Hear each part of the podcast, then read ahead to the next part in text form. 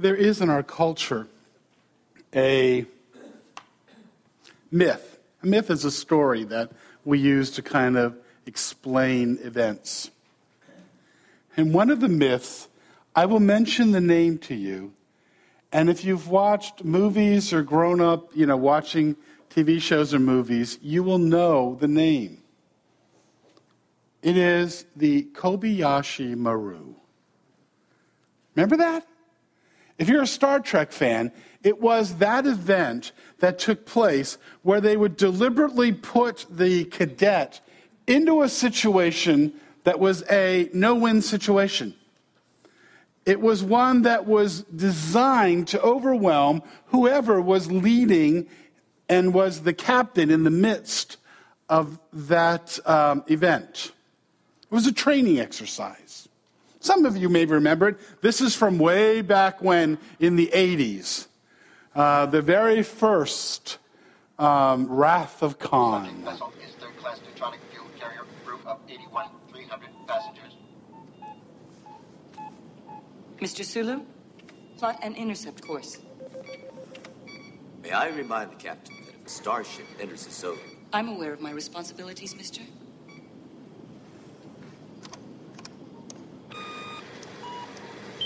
Estimating two minutes to intercept.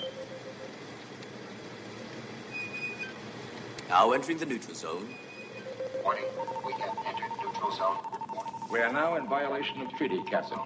Stand by transporter room ready to beam survivors aboard. Captain, I've lost their signal. Alert, sensors indicate three Klingon cruisers bearing 316 Mark IV closing fast. Visual. Mr. Sulu, get us out of here. I'll try, Captain. Alert, Klingon torpedoes activated. Alert, Evasive action.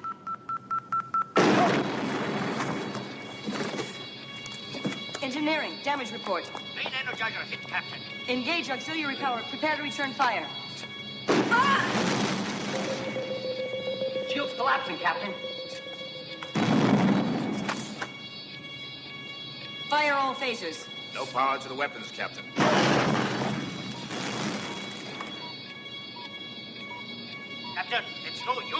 use. We're dead in space.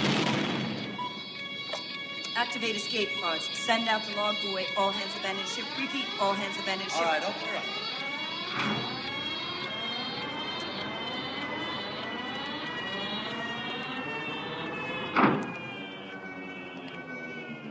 Any suggestions, Admiral? Prayer, Mr. Saavik. The Klingons don't take prisoners. Now, as I watch that clip, three things strike me. One, how dark it seemed when it was being projected up there. And looks so much better on here. Two, how bad the special effects were. Uh, that was before CGI. But three, did you catch how it ended? It is the epitome of earthly, of earthly wisdom. They had gone through and through that process of confronting this incredible situation. They tried to uh, be kind. They tried their weapons. They tried their intelligence. They tried all of that. And finally, when everything was absolutely desperate, what was the recommendation? Pray. When things have gotten so desperate, when there is no longer any hope of anything else working, then you turn to God. And the idea is in the midst of the desperation, you might as well try God. There's nothing else left. That is totally opposite of what God's word says. See, God's word doesn't teach in the midst of desperation, reach out to God. In the midst of desperation, choose to trust God. What Scripture teaches is to avoid the desperation, to avoid that place when things seem totally hopeless. Trust God first. And know that He is working out His purposes even in the midst of the most difficult of circumstances. I love John's prayer this morning as he was praying. And he talked about the fact that God is there to deliver us. And even when we don't understand, even when things don't make sense to us, even when it seems like a Kobayashi Maru, if we trust God, we know that things are not hopeless, things are not desperate, that God has a purpose and is moving in a direction. One of the things that we're going to see as we come into this section of Isaiah is God is going to say this Be careful what you put your trust in. Be careful what you believe will give you a sense of security and hope and purpose as you move into the future. Can we please admit that the future is an absolute uncertainty? We have no idea what tomorrow is going to bring. I thought about that Thursday evening as I was studying and getting my outline ready for the message and read about how the Dow Jones had dropped a thousand points in two days. No one saw that coming. I think about how our lives can change in a moment and what we thought would be the hope and purpose and meaning of our lives suddenly changes because of an event that we could not foresee. And the question becomes in those times, where is your trust in the midst of that uncertainty? Where is your trust as you move out and, and move into the struggles and difficulties of life? What are you trusting in to give you a sense of security, of hope? Our world has some things that it tends to trust in. Sometimes we trust in money, believing that if we just had a bigger bank account, if we just made more, if we just got that next promotion, then we could be secure and know that things would be all right. We trust in career and finances. Maybe we trust in a relationship. That if I just could marry this person, or if I could just have the perfect family, or if I could just, and in, in some kind of relational sense, have the idea that if we were just together, all would be well. Sometimes it's in the creation of an ideology that if we could just get this idea across to everyone, things would be so well and things would be so great. People won't listen. Where's your trust? What do you say because of this? I can always have hope. I can always have a sense of certainty. I can avoid the desperation that often comes in the midst of life. What Isaiah is going to tell us here in Isaiah, and we're, we're taking chunks of the book of Isaiah.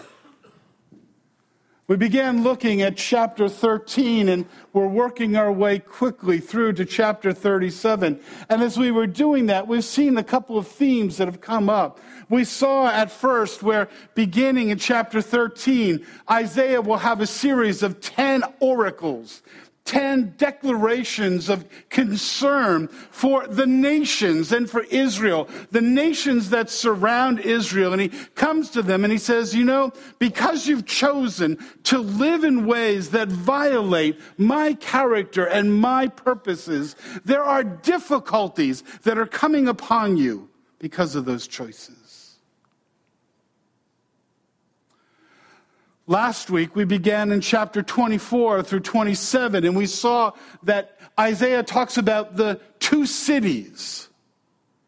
He talks about the city of man, also called earth, in those passages. And he said, Those who live in rejection or denial of God's sovereignty and God's holiness and God's purpose, that there is a result to living like that, which is one of destitution and destruction. Or we can live like those in the city of God called the mountain. It says, I will trust in God and know that He is sovereign.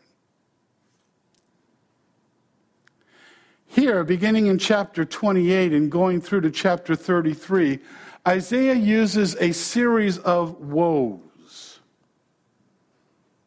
And I often think of woe not as slow down, horsey, but I often think of woe in this way look out. If you keep moving in that direction, difficulty is coming. And Isaiah began by dealing with the nations surrounding Israel, and then he deals with the cosmic principles, and then he deals with now specifically Israel and Judah, and he says to them, Stop putting your trust where you trust, because it will let you down. And so, as we come to these chapters, as we come to Isaiah chapter 28 through 33, the theme is just basically this when uncertainty prevails, and can we admit that's all of life? All of life is uncertain. All of life is unsure about what tomorrow will be. And so, in the midst of our lives, in the midst of the uncertainty that prevails around us, God says, Trust me. And then he tells us why. Because anything else you trust in will just make matters worse, will just cause more upheaval, more struggle. Now, in order to understand that, we need to understand a little bit of the historical background here and a little bit of the dilemma that Israel and Judah find themselves in. During this time, there are three great world powers. If you want, three superpowers that are involved in ascension and decline, and they're sort of going on, and there's an uncertainty. Who's going to be the most powerful? Who should you move towards? Should you trust this nation? Should you trust that nation? Should you expect this one to be there? And so, what you see at this time in the history of Israel and Judah is that there were three huge empires that were either ascending, descending, or predominant at the time. The first one that we've been looking at is Assyria. And at the time, Assyria is dominant. This is the capital city of Nineveh, and Assyria is the world power that just seems to be overwhelming everyone. The question becomes should we trust Assyria? Is that the source of our hope and certainty for the future? Now, we know historically that though it was dominant at this time, within about a century it would fall apart. The second great empire is Egypt.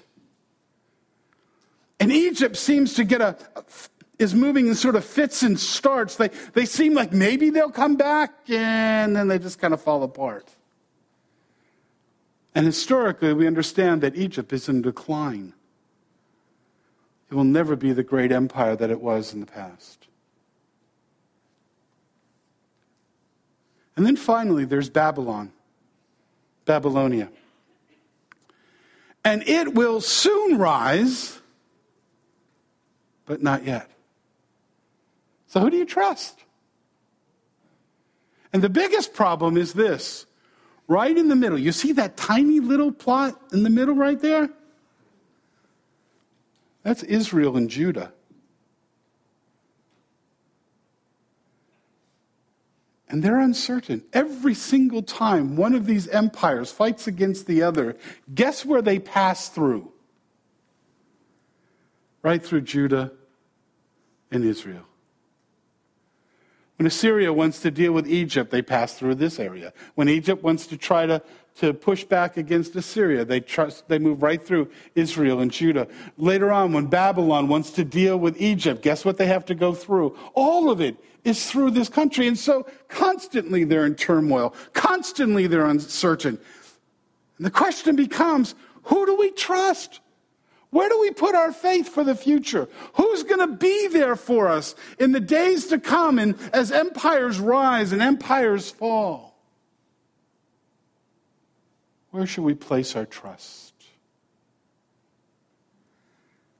And God comes and says, I want to make th- something very, very clear. During Ahaz's time, that's the king we looked at several weeks ago, he said, Do not trust Assyria. They will just cause you problems. And do you know what happened? Assyria caused them problems. Now, they're in a time of sort of uncertainty. Assyria doesn't seem to be as strong as what they were. Egypt seems to be coming up. Babylon is still kind of out in the, the weeds at this time. God comes to his people and he says, I want you to understand something. Don't trust Egypt. The only thing you can ultimately trust in is me. And so he warns them. Woe to the obstinate children, declares the Lord, to those who carry out plans that are not mine, forming an alliance but not by my spirit, heaping sin upon sin, who go down to Egypt without consulting me. Why would you go to Egypt? Egypt's not a place of trust. Egypt won't give you hope for the future. Egypt is not the place where you will find certainty. Assyria won't help. Egypt won't help. Where do you find your help? Where do you find that sense of security and purpose and, and, and, and okayness? Verse 15 says this this is what the sovereign Lord says, the Holy One of Israel. In repentance and rest is your salvation, in quietness and trust is your strength.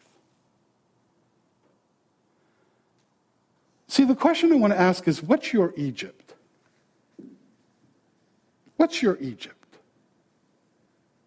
We all have them. Those things, maybe because of the way we were raised, maybe because of experiences that we've gone through as an adult, maybe because of many different things, we begin to believe this will bring me safety. This will bring me certainty, money, relationships, power, beauty, all of those kinds of things. God says they're going to fail. Don't trust them. But too often we're just like the people of Israel and Judah. He said, These are rebellious people, deceitful children, children unwilling to listen to the Lord's instruction. They say to the seers, they say to those bringing God's word, Stop it! We don't want to hear what God has to say because we don't like the message. Give us no more visions of what is right. Tell us pleasant things. If you have to tell us lies,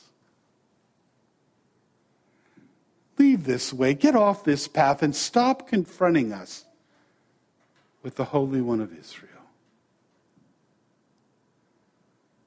God says, don't turn that way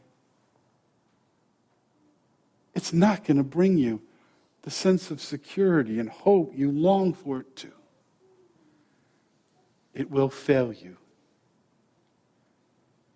But too often, we're just like Israel. We're just like Judah. And we say, God, I'll trust this.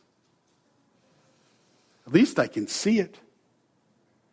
At least I can experience it in kind of a physical way in the present. But God says, be careful. It will fail you. So, that, I mean, Austin and I were watching that new show, God Friended Me. Have you seen it? It's the idea that God has a friends list, and this one guy is on it, and he's supposed to do these things and follow the instructions of God. And it's actually pretty cute. Uh, it's kind of typical cultural spirituality, but it has some good messages. And one of the messages, the message comes from God that this person is supposed to do something. And the person that's supposed to do this thing in response to God basically says, God, I'm not going to do it. And all of a sudden, God's symbol changes from a sweet little cloud to a thunder cloud with lightning coming through it. And Austin looked at me. We were watching it together. And he said something very profound. He said, Pop up. Is God angry? Is God mad at him? I don't always have good responses to those questions. But I thought about it for a moment and I said to him, you know what? It's not so much about being God, eh, God being angry. It's about God warning him. The warning is if you choose to move in directions away from me, it's not going to go well. It's not so much that God is angry in the book of Isaiah, it's that God is warning his people. And what he wants us to understand is there's great danger in misplaced trust great danger in putting your hope and your sense of security and your sense of all rightness in anything other than God. And as you work your way through the book of Isaiah, you see it, or this section of Isaiah, you see it in a number of different ways. The first thing he tells his people is this, that our, our Egypts, whatever it is, whether it's money, whether it's that relationship, whether it's that bank account, whether it's that career, whether it's that education, if I just have that, things will be okay. Things will go well. I can be certain about the future. You see, the problem is our Egypts can't know the future and will always eventually mislead us because of insufficient knowledge. God knew Assyria was going to decline. God knew Egypt would never rise. God knew a hundred years from now that Babylon would be in its ascendancy and a man by the name of Nebuchadnezzar would become a strong king of Babylon, Babylonia. Egypt didn't know that. My 401k on Wednesday morning didn't call me up to tell me, Keith, I'm about to take a major hit. Didn't do that. God knows what his sovereign purpose is, and his instructions are given to us knowing what he is bringing about and to put us in a position to be able to respond well to what God is doing. But there's another problem with our Egypts. Our Egypts are often chosen in desperate foolishness. If you have your Bibles, turn to that Isaiah 30 passage. And there's a tone to what Isaiah is saying here. In Isaiah chapter 30, and beginning there in verse 1, I'll start there, but reading down to verse 3. Isaiah says, Woe to the obstinate children, declares the Lord, those who carry out plans that are not mine, forming an alliance but not by my spirit, heaping sin upon them. And then there's a sense of this are you really going to Egypt? You're going to go down to Egypt? You're going to go to that place again? The people would have understood their history. They would have run, remembered some of the other times they went down to Egypt. Remember this guy by the name of Abraham? In the midst of a difficulty and a struggle, instead of trusting God, he goes down to Egypt. He lies about Sarah being his wife. He causes all kinds of problems and difficulty in his life because he's unwilling to trust God, but instead goes down to Egypt. Remember a little bit later, several hundred years later, when the people are starving and the children of Israel say, Let's go down to Egypt, and then as a result end up 400 years in captivity. God says, You're really going there? Remember in the Exodus? As they're making their way through the desert and God delivers them by parting the Red Sea, God delivers them by bringing manna, God delivers them by bringing quail, God br- delivers them by bringing water into the desert. And what is their complaint? What is their suggestion when things get difficult? Let's go back to Egypt. You know, I'm tired of all this manna. Keith Green, in one of his songs, talks about they got tired of banana bread, you know, banana stew, manana, whatever. Let's go back to Egypt. And God here is really saying, Isaiah is saying, you really are going to go back to Egypt? It's almost a sense of you really are going to do that again? Take a look around you. It's evident that those human and earthly things that we put our trust in will fail.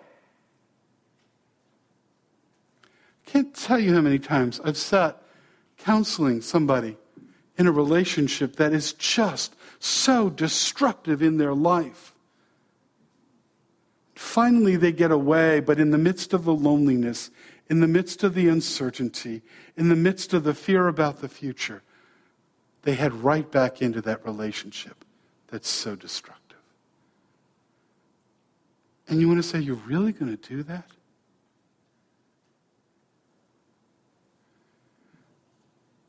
Or a situation in which we put our trust in our 401k or in our career and look around you. How many times has that collapsed? And God says, You're really going to trust that? What's your Egypt?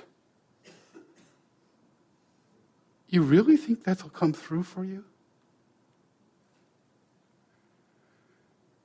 Our Egypts lack the power to accomplish their goal. They can't be certain. They're not sovereign. Our God, the God that we serve, the God that we place our trust in, He is loving. He is wise. He knows what He's doing. And He's powerful. He can accomplish what He says He's going to do. Everything else will eventually fail. Isaiah says that in Isaiah 31, verses 1 through 3. Woe to those who go down to Egypt for help, who rely on horses, who trust in the multitude of their chariots and in the great strength of their horsemen, but do not look to the Holy One of Israel or seek help from the Lord. Then in verse 3, but the Egyptians are men and not God. The horses are flesh and not spirit. When the Lord stretches out his hand, who will, who he who helps will stumble, and he who is helped will fall. Both will perish together. Anything you put your trust in other than God is absolutely insufficient. But one last thing that, at least here, Isaiah says about our misplaced trust, and that is our Egypt's inevitably exact too high a price. Now, the passage where that is explained is one that's a little bit difficult, and we don't have time to take and look at it completely this morning. But God comes to his people, and his people say to him, We're so tired of this. Do this, do that. Don't do this, don't do that. We're sick of that. You know, God, you want us to follow you, but then you expect certain things of us. And so they say to him, Who is this who is trying to teach? Uh, who is it he is trying to teach? To whom is he explaining his message? The children weaned from their milk to those who taken from the breast? Do you think we're little children? Why do you keep coming and saying, trust God, trust God, trust God? That's such a simplistic thing. We're tired of hearing it. We're tired of hearing about all these rules because God comes and says, do and do and do and do and rule on rule and rule on rule. A little here, a little there. God, how dare you expect me to live in this way? And what we fail to realize is it's not God being mean, it's God being wise. He knows how He created you, He knows how He created the earth, He knows His purposes. And He says, live this way because it will bring about what I desire and purpose in your life. Finally, God says to them, Right, very well then. You won't trust me? You want to trust the foreigners? I'm afraid you'll learn from foreign lips. For you see, God's purpose is to give us a resting place. God's direction is not weary and burdensome, it's purposeful and meaningful. But when those with foreign lips come, you'll learn. You'll learn that when they say do and do and do and do and rule on rule and rule on rule and a little here and a little there, their purpose is not to deliver you and to lead you to wholeness. Their purpose is to take you backwards, to injure you, to snare you, and to capture you. Boy, I've seen this so often remember a friend of mine who was very wealthy. He owned a, a big company and he went out and he believed that if he could just surround himself, you could see it in his life, if he could just surround himself with the right amount of possessions and the right kind of gated community and the right kind of house and the right kind of this, all would be fine and all would be okay and his future would be set. And then I saw the price it exacted of him. How much he was worried about all of his possessions. He would sleep with a gun under his pillow, terrified someone was going to break in. He was constantly trying to make more and more and more and more to find that sense of security. And that Egypt with foreign language never brought the security he longed.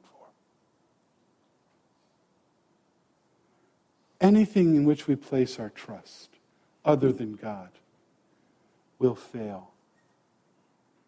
It does not know the future. It does not have the power and the strength to accomplish that which we long to have accomplished. It will exact greater and greater and greater demands. You know this in your life. Things that we believe will give us safety will never satisfy and are never satisfied. You see, God tells us where our trust needs to be. God calls us to put our trust in Him alone. That in the midst of the turmoil, I understand God is sovereign. I understand God is wise. I understand God is loving. I understand God is moving in a direction with a purpose. And even though I may not understand what's going on around me, I will trust Him. And the way you do that is to do the opposite of what he's warning Israel and Judah about. How do I trust God in the midst of this? What does that look like?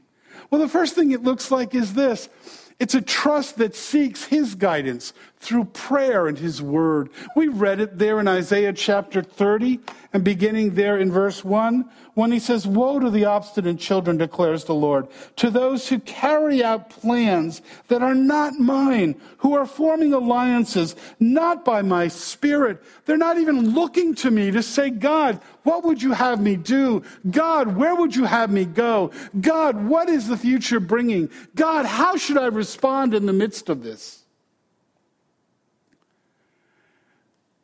One of the best ways to see how much I trust God is to see how important prayer and God's word is in my life. When the disaster comes, where's the first place you go? Calling a friend? Checking the account? Talking to the boss? Where's the first place you go? Say, God, I'll trust you. When we're looking for guidance, where's the first place we go? To the manuals? To the how to's? To the, you know, whatever for dummies? Do we say, God, I want to know what your word has to say? Where your spirit will lead me. Secondly, we trust God when we seek to be obedient to His direction. We do what He says. I find it so interesting. I had, a, again, another friend who had a business, and the business wasn't doing so well. And so he made a decision and he said, I am not going to be honest on my taxes.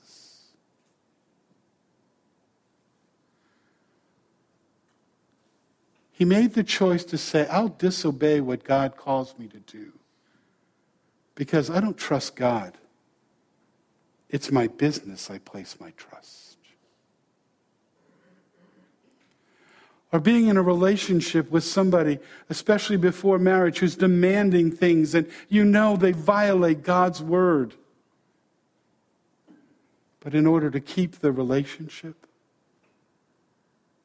I'd rather be committed to this than trusting God. God says, Obey me, even when you don't understand, even though it may make things more difficult. Trust me in obedience. God says of these people, they're obstinate, they're rebellious, they won't trust me. Thirdly, it's a trust that actively waits for his deliverance. We don't have time this morning, but one of the things that's so interesting is during this period, do you know what Hezekiah is doing? God said, don't trust Egypt, then he doesn't. But in the process, he's building Hezekiah's tunnel to bring water into Jerusalem because he knows Assyria may any day come in. He builds a wall around Jerusalem. He's active, but he understands ultimately it's first of all in submission to God, and secondly, it's ultimately trusting God. My deliverer is not the wall. My deliverer is not the tunnel. These are just things that reflect and, and indicate my willingness to be active while I'm trusting God. I don't know what the future comes. I was talking to somebody. I'm 62. I'm only a few years away from retirement. Hopefully, eight. That's my goal. But I'm not going to not do the things that are prudent you know, to be saving for retirement, to be talking to my children about, you know what, I took care of you for 20 years. and whether or not we're doing it right, I don't know, but there's that idea of it doesn't mean I'm passive. It's not let go and let God, whatever that means. But it's trusting that my ultimate source of security and hope is not in these things. And if tomorrow my house burns down, if tomorrow my bank account fails, if tomorrow my health goes away, I hope that my first trust, my only trust, will be in God and His provision. And then finally, this the only trust that can sustain us until his final deliverance is our trust in God. I love the way Isaiah ends this. He says, The Lord will be the sure foundation for your times. a rich store of salvation and wisdom and knowledge. The fear of the Lord is the key to this treasure. Who of you can dwell with the consuming fire that's going on around us? Who of you can dwell with the everlasting burning of the, the, the, the, the difficulty of living in, in this fallen world? He, this is who it is, he who walks righteously and speaks what is right, who rejects gain from extortion and keeps his hands from accepting bribes, who stops his ears against plots of murder and shuts his eyes against contemplating evil. This is the man who will dwell on the heights, whose refuge will be the mountain fortress. His bread will be supplied, and water will not fail him. Your eye will see the king in his beauty and view a land that stretches afar. There is an ultimate deliverance when all will be made right. But where do we find hope in the midst of this struggle? God says two words Trust me. Trust me. It begins when I place my faith and trust in Christ as my Savior. But that's only the beginning. It grows as I learn to trust Him each step, each day, each moment, trusting Him. Father, thank you for the message of Isaiah. We pray that we would learn to be people who trust you. Father, that we begin by having a faith and trust in you for our salvation, for our eternity. But Father, then also to have a faith and trust in you for every moment, every second of our lives. Father, if there's someone here who has never placed their faith in you and have that certainty of eternity, we would invite them to come and speak to somebody about that. Father, those of us who have begun that walk, help us to learn more and more each day what it means to trust you, to find our hope, our certainty, our security in you. And you will receive the praise and the glory and the honor. Amen.